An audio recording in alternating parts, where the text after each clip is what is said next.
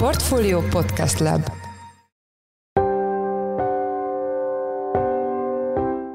Mindenkit üdvözlünk, ez a Checklist, a Portfolio munkanapokon megjelenő podcastje október 20-án csütörtökön. A mai nap vezető híre természetesen az, hogy csupán 44 nappal hivatalba lépését követően már is lemondott Liz Truss, az Egyesült Királyság miniszterelnöke. Truss Downing Street-i villám tartózkodásával, a korai bukás okaival, valamint a potenciális utódokkal holnapi műsorunkban foglalkozunk majd. A mai adás első részében az európai és benne a magyar energiapiacról, valamint a következő időszak ellátásról ellátás biztonságáról lesz szó. A veszély az az, hogyha a fűtési időszak végén, tehát mondjuk február-márciusi időszakban, amikor már a tárolók kiürülőben vannak, szóval ekkor kapunk egy jelentős hidegbetörést. Na most a veszélyforrás az az, hogy mondjuk február-márciusban, amikor a tárolók már kiürültek, tehát onnan kis mennyiséget tudunk kivenni, ugye a hazai termelésünk nem egy jelentős, ha ebben a pillanatban mondjuk leáll az import, például azért, mert Vladimir Putyin elcsavarja a, a földgázcsapokat, vagy éppen Kína úgy dönt, hogy hajlandó magasabb árat fizetni az LNG-ért, és megveszi Európa elől. Szóval ekkor van egy olyan veszély, hogy adott esetben korlátozásokat kell bevezetni. A témával kapcsolatban Plecser Tamás, az Erste befektetési ZRT olaj és gázpiaci elemzője volt a vendégünk. Műsorunk második részében dr. Simák Pál, a CIP Bank elnök vezérigazgatóját kérdeztük, egyebek mellett a hitelezési folyamatokról, arról, hogy a kamat stoppot hogy magyarázták el a tulajdonosaiknak, és hogy a monetáris környezet ellensúlyozza azokat a gazdasági intézkedéseket, melyek negatívan hatnak a bankok nyereségességére. Végül pedig a mai adásban vendégünk volt még Tibor Dávid, a Masterplast elnök vezérigazgatója is, akit más témák mellett a nemrég lezajlott sikeres tőkeemelésről kérdeztünk. A mai adásban elhangzó interjúkat az október 19-én megrendezett Budapest Economic Fórumon rögzítettük. Én Forrás Dávid vagyok, a Portfolio Podcast Lab szerkesztője, ez pedig a checklist október 20-án. Itt vagyunk a Portfolio Budapest Economic Forum konferenciáján, és itt van velünk Pletcher Tamás, az Erste befektetési ZRT olaj- és gázipari elemzője. Szia Tamás, örülünk, hogy elfogadtad a felkérésünket. Üdvözlöm én is a hallgatókat. Első kérdésem, hogy nagyon sok szó esik mostanában a gáz és olajárakról, és ebből a szempontból kicsit a gáz megfoghatatlanabb. Azt el tudnád mondani, hogy pontosan mi határozza meg a gázárakat, és mi az az ár, amiről beszélünk, amikor az energiaszámlán rugózunk? Hát gyakorlatilag a földgáz hasonlóan minden tőzsdén kereskedett termékhez alapvetően a kereslet és a kínálat függvényében alakul az ár. Tulajdonképpen az európai piac, az egy egységes piac, ennek az áralakulását az határozza meg, hogy erre a földgázra mekkora az adott pillanatban a kereslet, illetve mekkora az adott kínálat. Ugye ami alapvetően a gázárak emelkedését okozta 2021 évközepe óta az az, hogy az egyik legnagyobb piaci szereplő, Oroszország, amely korábban 40%-át adta a teljes piacnak, ez elkezdte csökkenteni Európába szállítandó mennyiséget. Ugye a békeidőben 2021-ben még 155 milliárd köbméter földgáz szállított Oroszország, ez idén valahol egy olyan 80-100 milliárd köbméter között lehet, jövőre pedig nem tudjuk mennyi lesz. Ha megmaradnak a mostani kapacitások, akkor ez körülbelül egy olyan 30-40 milliárd köbméteres szállítás jelent majd. Honnan lehet kipótolni a hiányzó mennyiséget? Két oldali alkalmazkodás van. Egyrészt van egy keresleti oldali alkalmazkodás, magyarán szórva a magas árak miatt csökken a keresett mennyiség. Másrészt van egy kínálti oldali alkalmazkodás, ami magyarul azt jelenti, hogy megpróbáljuk más forrásból ezt a hiányzó mennyiséget pótolni. Ennek az alapvető fő forrása egyébként az az úgynevezett LNG, tehát a cseppfolyós földgáz, de vezetékes oldalról is próbálunk más oldalról tehát Norvégiából, Azerbajdzsánból, illetve Algériából pótolni gázt. Terünk rá az LNG-re, mert erről nagyon sok szó esik mostanában. Itt hogy állunk kapacitások tekintetében, és ez mennyire egy valós alternatíva Európának? Európának viszonylag jól ellátott LNG kikötőkkel a kontinens. Körülbelül a 120 milliárd köbméternyi földgázt tudnánk LNG-ből behozni. Jellemzően ennél jóval kevesebb földgázt hoztunk be, körülbelül 80 milliárd köbméter volt eddig a csúcs. Ennek az az oka, hogy azért hiányoz létrehoznak különböző kapcsolódó kapacitások, interkonnektorok, tárolók, illetve jellemzően ezeket a kikötőket nagyobbra tervezik, mint amekkora egyébként a tényleges igény, pont azért, hogy legyen egy balansz, amit adott esetben ki lehet használni. Most egyébként Európában rohamléptekkel próbálunk új LNG kikötőket, új kapacitásokat beléptetni, illetve ezeket a bizonyos hiányzó infrastruktúrális elemeket kiépíteni. És ezt mennyire gyorsan lehet megcsinálni? Tehát, hogy itt ilyen néhány éves, vagy évtizedes, vagy néhány hónapos táblatról beszélünk el? Meglepő módon egész gyorsan sikerült Európának több kérdésben is lépnie. Például Hollandiában egy, Németországban pedig két új LNG terminál nyílik meg az év végéig. Ez lényegében ugye február óta elindított projekteket jelent, tehát tulajdonképpen egy év vagy egy szűk esztendő alatt sikerült ezeket a kapacitásokat úgy néz ki képíteni. Ez mondjuk kb. olyan 15-20 milliárd köbméternyi földgáz tud behozni. Vannak további fejlesztések, illetve van arról is szó, hogy a meglevő LNG kapacitásokat bővíteni Európa. És a Krük terminál az mennyire segít Magyarországon? Feltétlenül, ugye egyelőre Krük felől kb. évi 1 milliárd köbméter tudunk behozni földgázban. Ennek a terminálnak egyébként a kapacitása 2,6 milliárd köbméter. Itt a tervek 6,1 vagy 6,5 milliárd köbméteres bővítésről szólnak. Egyébként állítólag a maga az a floating storage és reprocessing unit, tehát ez az FSRO hajó, ez ami ott van. Ez képes ennél több többet is behozni, de például a hajó és a szárazföld közti vezetékes kapacitás, illetve Horvátországon keresztül levő tranzit kapacitások azok, amelyek egyenlőre elégtelenek. Ezeket kellene bővíteni ahhoz, hogy nagyobb mennyiségű cseppfolyósított földgázt tudjunk Horvátország felől behozni Magyarországra. Mi lesz a télen? Lesz elég gáz Magyarországon, és lesz elég gáz Európában, és egyáltalán mit jelent ez a kérdés, hogy lesz-e elég, tehát hogy mennyire kell változtatni a lakossági vagy az ipari fogyasztási profilt? Én azt gondolom, hogy a volumen, amire szükségünk van, az valószínűleg megvan. A probléma nem is magával a teljes összmennyiséggel van, hanem sokkal inkább ennek az eloszlásával, ugyanis ez a földgázkereslet, ez időben nagyon változékony, a téli időszakban nagy mértékben függ attól, hogy milyen a napi átlaghőmérséklet.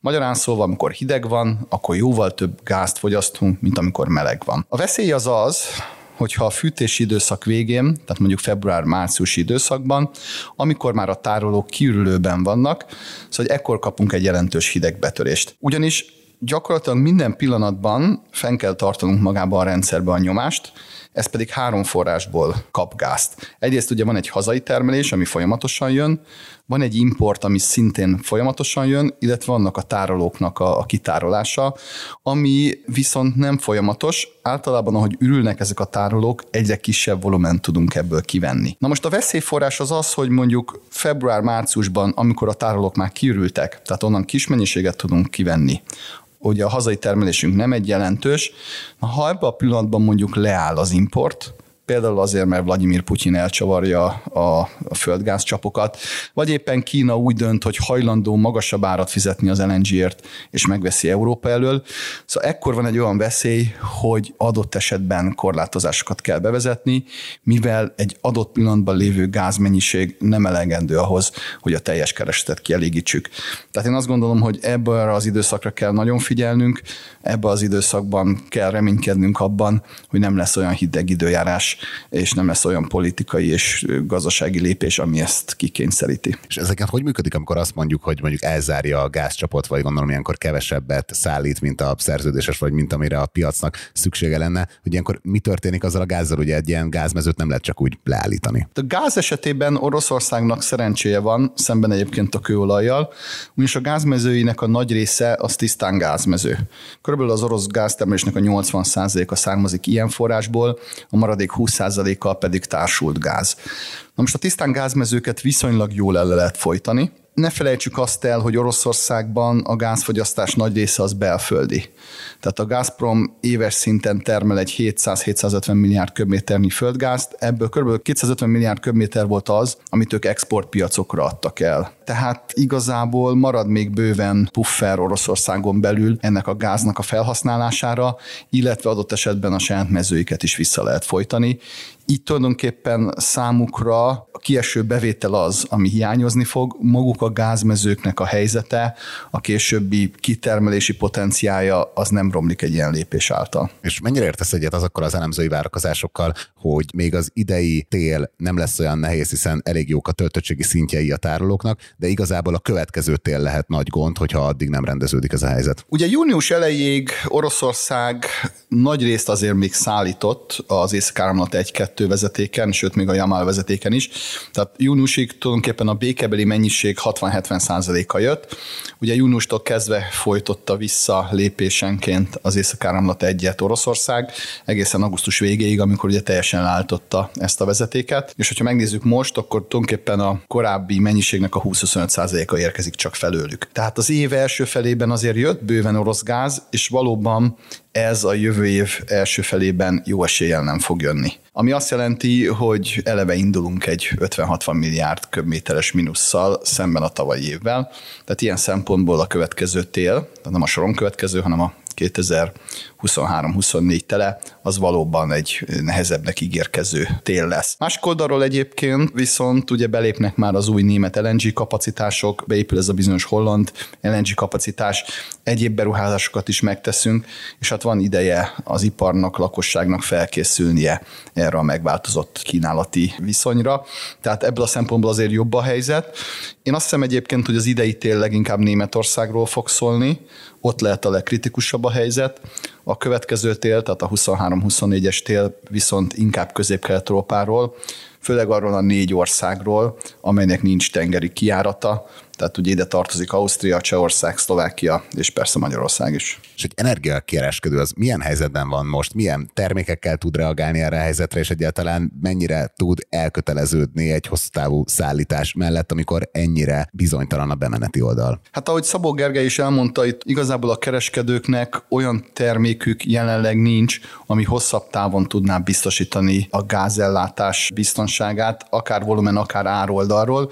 Ez részben amiatt alakult ki, mert maga a gázkereskedem költsége borzasztóan megnőtt ezzel a rendkívül nagy változékonysággal és a nagyon komoly kockázattal, ami abból adódik, hogy nem biztos ugye, hogy tudnak szállítani, és nem biztos, hogy a partnerek fizetőképesek.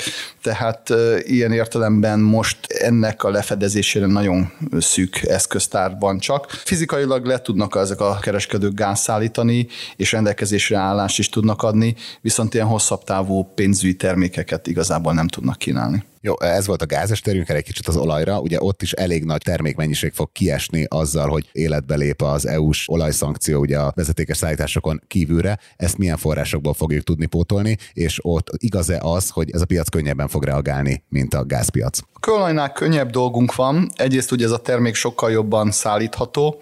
Itt ugye nem egy regionális piacról van szó, mint a földgáz esetében, hanem egy globális piacról. A kieső európai orosz szállítás egyébként az a világpiac 4%-a, tehát ez viszonylag azért könnyebben pótolható.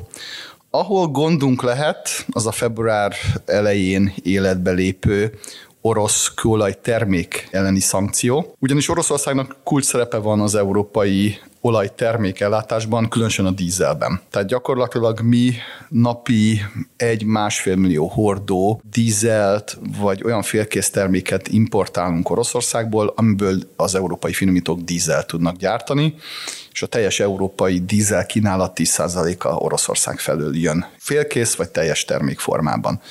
Ez egy nagyon nehezen pótolható termék, ugyanis ennek azért a piaca világszinten is szűkebb. Ahonnan ez a termék pótolható, az valószínűleg az Egyesült Államok, a közel-kelet, illetve a kínai finomítók lehetnek. Kínában nagyon sok az úgynevezett típot, magyarul ilyen teafőző finomítónak hívják ezeket. Ezek viszonylag egyszerű finomítók, amelyek jelentős kapacitást képviselnek. Ezeket most a kínai állam újraintotta, adott nekik úgynevezett import lehetőséget kőolajra.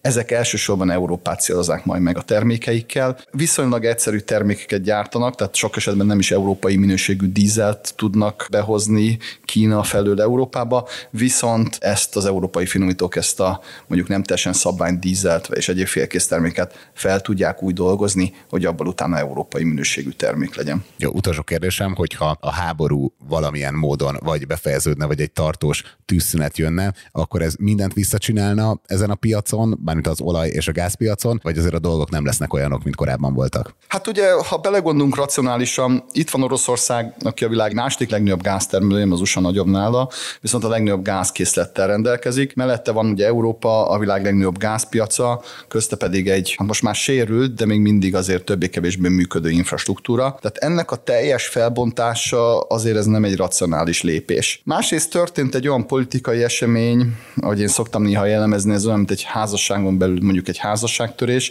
ami nehezen megbocsájtható, és a gyógyulási folyamat hosszú ideig fog tartani. Az én várakozásom az az, hogy 5-10 év múlva inkább azt mondanám, a dolgok valamilyen szinten helyreállnak, de soha nem fogunk oda visszajutni, ahonnan háborút megelőzően voltunk. Valószínűleg Európának sem érdeke az, hogy 40%-át a gázellátásának Oroszországra bízza rá, de mondjuk egy 15-20% erejéig azt szenvehetünk Oroszországból földgázt, ugyanis ez még nem jelent olyan politikai függést, ami adott esetben olyan eseményeket indukálhat, mint amit február 24-én láttunk. És olaj? Olaj esetében Oroszország valószínűleg egy globális szereplő marad, bár azt nem szabad elfelejteni, hogy a szankciók egy része az pont az olaj technológiára irányul, ezekre Oroszországnak nagyon nagy szüksége van. Úgyhogy én azt gondolom, hogy Oroszország, mint olajtermelő tíz év múlva a mostani súlyának a felét fogja csak mutatni. Magyarán beszélve a mostani 11 millió hordós napi olajtermelése jó eséllyel egy 5-6 millió hordóra eshet le. Tehát ők globális szereplők maradhatnak, Európának is valószínűleg hosszabb távon is szállítani fognak, azonban a súlyuk csökkenni fog. Nagyon szépen köszönjük az elemzésedet, meg a prognózisodat. Az elmúlt percekben Pletcher Tamás, az Erste befektetési ZRT olaj- és gázipari elemzője volt a portfólió checklist vendége. Tamás, köszönjük, hogy a rendelkezésünkre álltál. Köszönöm szépen. Itt vagyunk a Budapest Economic Fórumon, és itt van velünk dr. Simák Pál, a CIP Bank elnök vezérigazgatója. Jó napot kívánok, köszönjük, hogy elfogadta a felkérésünket. Jó napot kívánok! Amikor legutoljára a portfólió hitelezés konferencián beszéltünk, akkor úgy kezdtem az interjút, hogy vágtat az infláció, emelkedik a kamatkörnyezet, és bizonytalanságot okoz a háború, hát a kicsit így megállt az idő. Ennek a kontextusában azt szeretném kérdezni, hogy azóta lakossági oldalon mely területeken esett vissza a legjobban a hitelezés? Hát leglátványosabban azt gondolom, hogy a, a lakáshitelek tekintetében látunk egy, egy visszaesés esés, ez kb. 40 kal vagyunk most új igénylések és folyosítás tekintetében a, mondjuk az év első felében csúcsidőszakhoz képest. két hiszem fő vezéreleme van. Az egyik az, hogy a, a zöld otthonteremtési program, ami egy nagyon kedvező termék volt kamat szempontjához ügyfeleknek, ez, ez úgy kifutott, ezért ez a, ez a nagy roham, hogy ezt a terméket elérjék, ez, ez lecsökkent, és egy értelemszerűen növekednek a, a, a kamatok és az infláció a lakásoknak, a házaknak az árát is ugye emeli föl. Ez együttes hatása annak, hogy az ember egy jobban átgondolja már, hogy vegyene föl lakáshitel. De én azt gondolom, hogy összességében azért most a magyar bankpiacon, annak ellenére, hogy most ugye ez a 18 százalékos kamatszint is elérhető a Nemzeti Bankba. A mai lakáshitelek árazásban kb.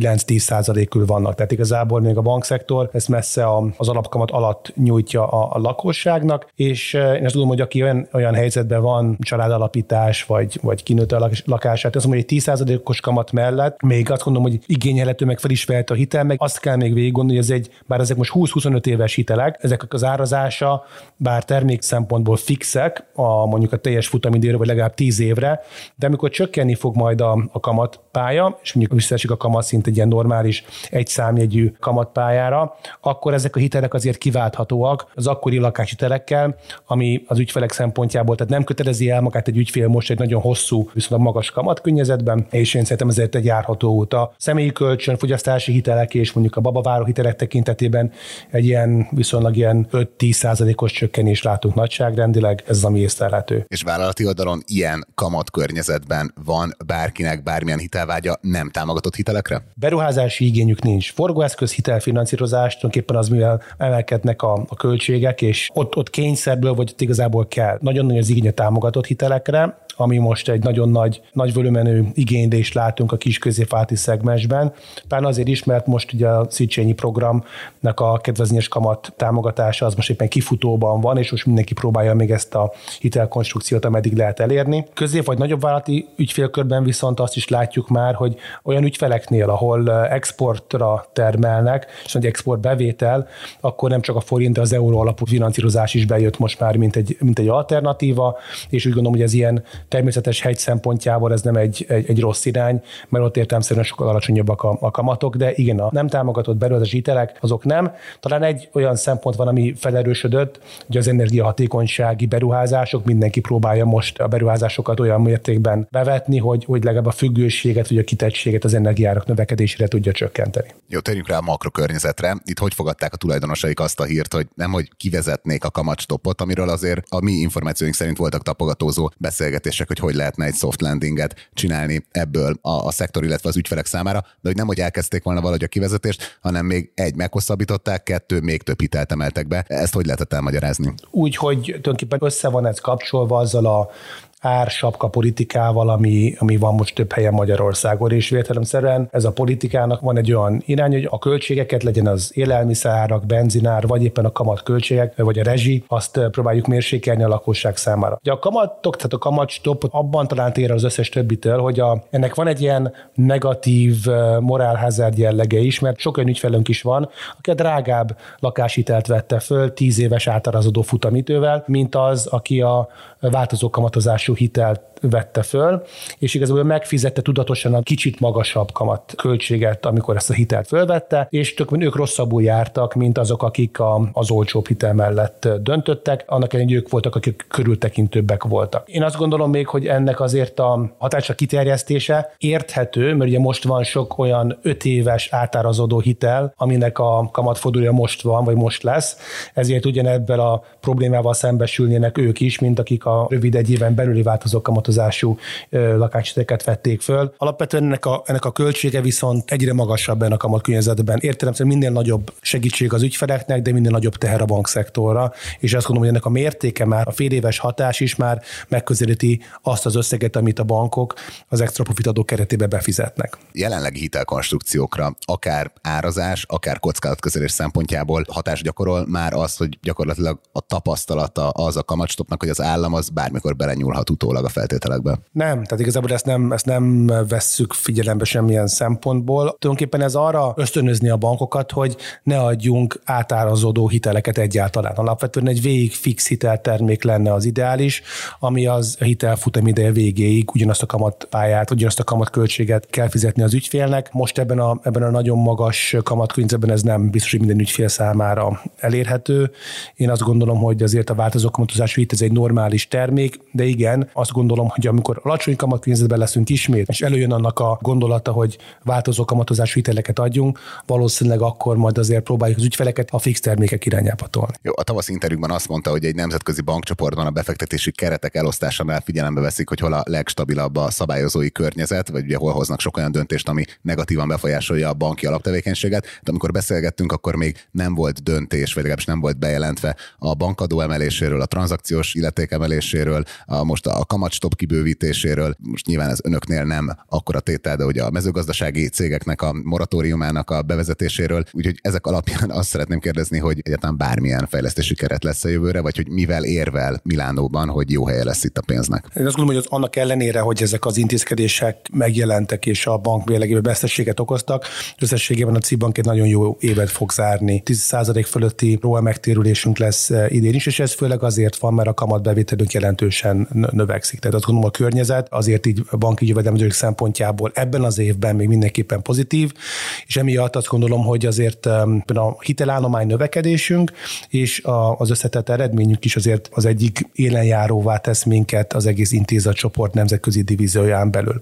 Ahol nagyobb kihívások lesznek majd még ugye jövőre, ahol majd a bankszektorba is begyűrűznek a költség növekmények, nálunk is 18-19 százalékos költségnövekedéssel számolunk jövőre, és a bevételek nem fognak ilyen mértékben növekedni, tehát elindul egy ilyen, a cost income ráták elkezdenek most már romlani jövőre, de azt gondolom, hogy azért annak ellenére, hogy a jövő évben lehet, hogy megemelkedik azért valamilyen szinten a, a nem hitelállomány a, a bankokban, meg a bankszektorban, jövőre is azért azt gondolom, hogy egy, egy, egy nyereséges, sikeres évet fogunk tudni zárni, és igazából nem leszünk alulreprezentáltak a régión belül a többi testvér bankunkhoz képest. De akkor, hogyha ezt lefordítom, akkor jól értem, hogy igazából a monetáris kondíciók annyira kedvezőek, hogy ez valamennyire ellensúlyozza azokat a környezeti hatásokat, amiket az előbb említettem. Rövid távon igen, rövid távon igen, és igazából az abból is adódik, mert nagyon eltérő a bankoknak a likviditási politikája, hogy milyen mértékben módosítja a kamateredményt a monetáris politika. Vannak olyan bankok, amelyek ugye hosszú távra lekötötték a likviditás, és azoknál nem tud viszonylag hamar átárazódni ennek a pozitív monetáris politikának, vagy magas kalmat környezetnek a, hatása a mérlegben.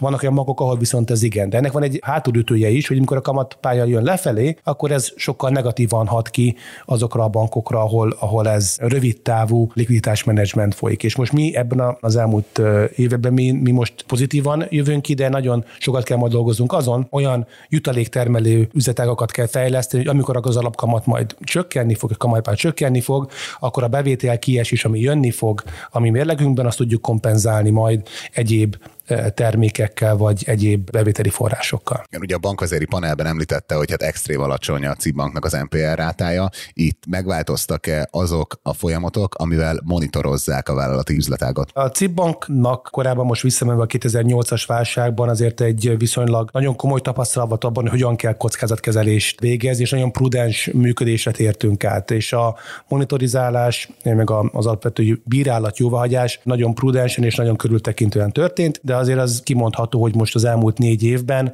80%-kal magasabb a hitelállományunk, mint mondjuk négy évvel korábban volt. Tehát egy, dinamikus növekedésen vagyunk túl, és a portfólió minőségünk tényleg nagyon, nagyon kiváló, amit említettem a panelben, hogy 0,6%-os a 90 túli késedelmes ügyfeleknek az aránya, tehát nagyon kevés ügyfél van, aki több mint 90 napja nem fizetett, és ennek a nyomonkövetése igazából az, az rendszeres, ami változik most, hogy ugye más szempontokat is figyelembe kell vennünk. Tehát a kis középválti szegmensben, az a legjobban kitett, gondolom a következő időszakban a, ennek az emelkedő rezsi, energia, meg egyéb inflációs költségeknek, és most amit mi most nyomon követünk, vagy a monitoringon túlmenően próbáljuk megértelni, hogy az ügyfeleket hogyan érinti az ő napi tevékenységeket ezek az energiárak. Milyen energiárakat sikerült nekik kialkudni, milyen szerződéseket tudtak kötni, és ezen keretében előrevetítjük, hogy kit milyen mértékben fog befolyásolni ez a rezsi növekedés, és ennek fényében tudunk proaktívan is ajánlani nekik megoldásokat, segítséget, hogyha azt látjuk, hogy, hogy erre igény lesz. Jó, egy kérdésem még lenne az üzleti működés kapcsán,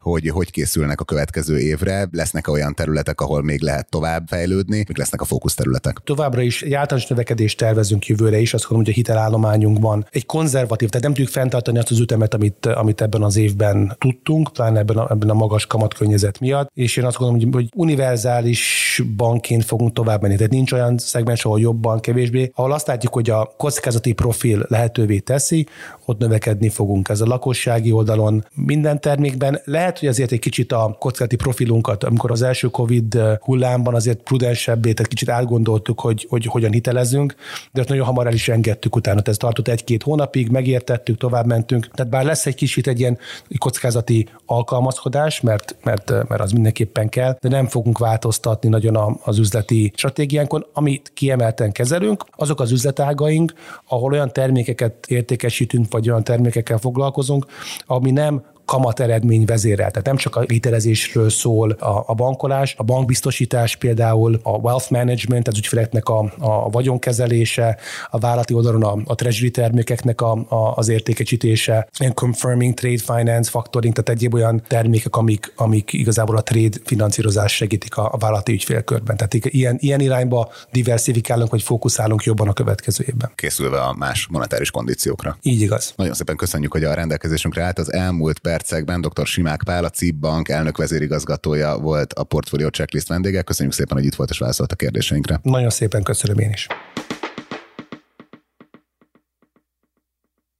Itt vagyunk a Budapest Economic Fórumon, és itt van velünk Tibor Dávid, a Masterplast elnök vezérigazgatója. Köszönjük szépen, hogy elfogadtad a felkérésünket. Én köszönöm. Első kérdésem, hogy pont itt az interjú előtt beszélgettünk egy kollégámmal veled hármasban, hogy jó látni, hogy van olyan cég, ami optimistán tekint a jövőbe. Mi az okotok ebben a makrogazdasági környezetben az optimizmusra? Igen, a, a, azt gondolom, egy vállalatnak, amikor stratégia mellett dönt, kell egy jó előzetes piaci felmérés, és azért kell egy jó adag szerencse.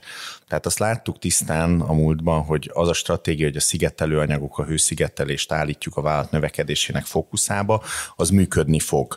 Ezzel azt gondolom jól mértük fel előzetesen a piacot.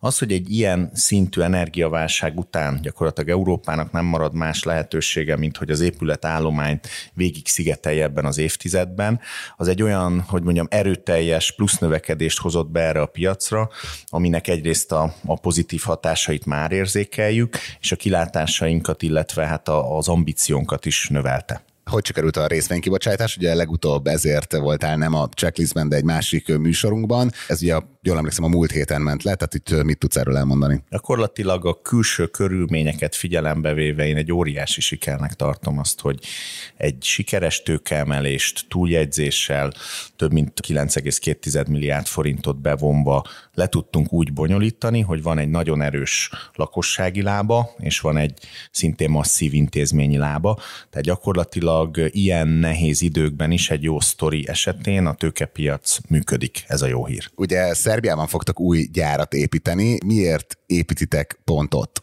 A Masterplast 2002 óta van jelen Szerbiába, 20 éve, tehát egy nagyon úgymond beágyazott vállalat vagyunk, és a 2008-as első üzemindulásunk óta folyamatosan nyitjuk és bővítjük az ottani gyártásunkat. Nagyon jók a tapasztalataink, és jelenleg Szerbiának több versenyelőnye van, hogy csak kettőt említsek.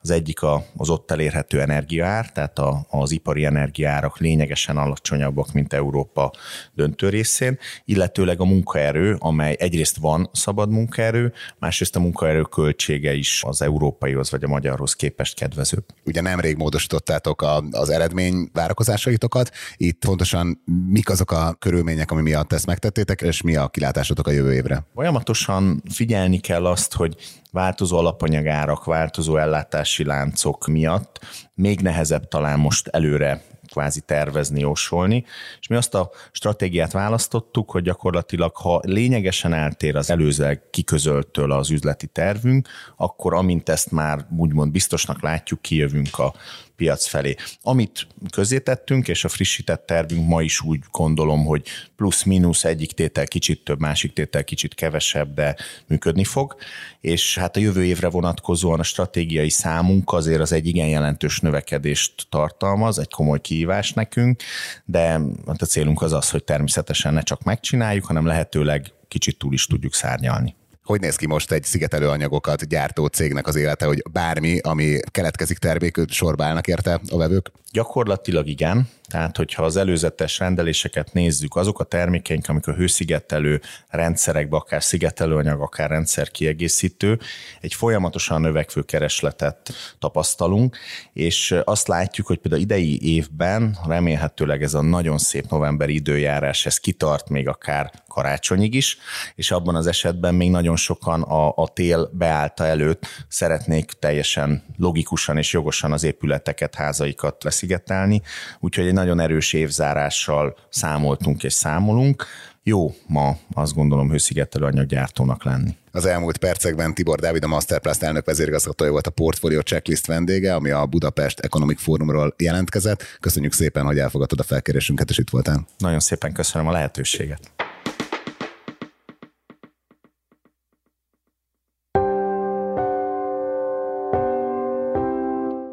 Ez volt már a Checklist, a Portfólió munkanapokon megjelenő podcastje. Ha tetszett az adás, iratkozz fel podcast csatornánkra valamelyik nagy podcast felületen, például a Spotify-on, az Apple Podcast-en vagy a Google Podcast-en. Ha segítenél nekünk abban, hogy minél több hallgatóhoz eljussunk, akkor arra kérünk, hogy értékeld a Portfolio Checklistet azon a platformon, ahol követsz minket. A mai adás elkészítésében részt vett Bánhidi Bálint és gombkötő Emma, a szerkesztő pedig én Forrás Dávid voltam. Új adással holnap, azaz pénteken 5-kor jelentkezünk, addig is minden jót kívánunk, Sziasztok!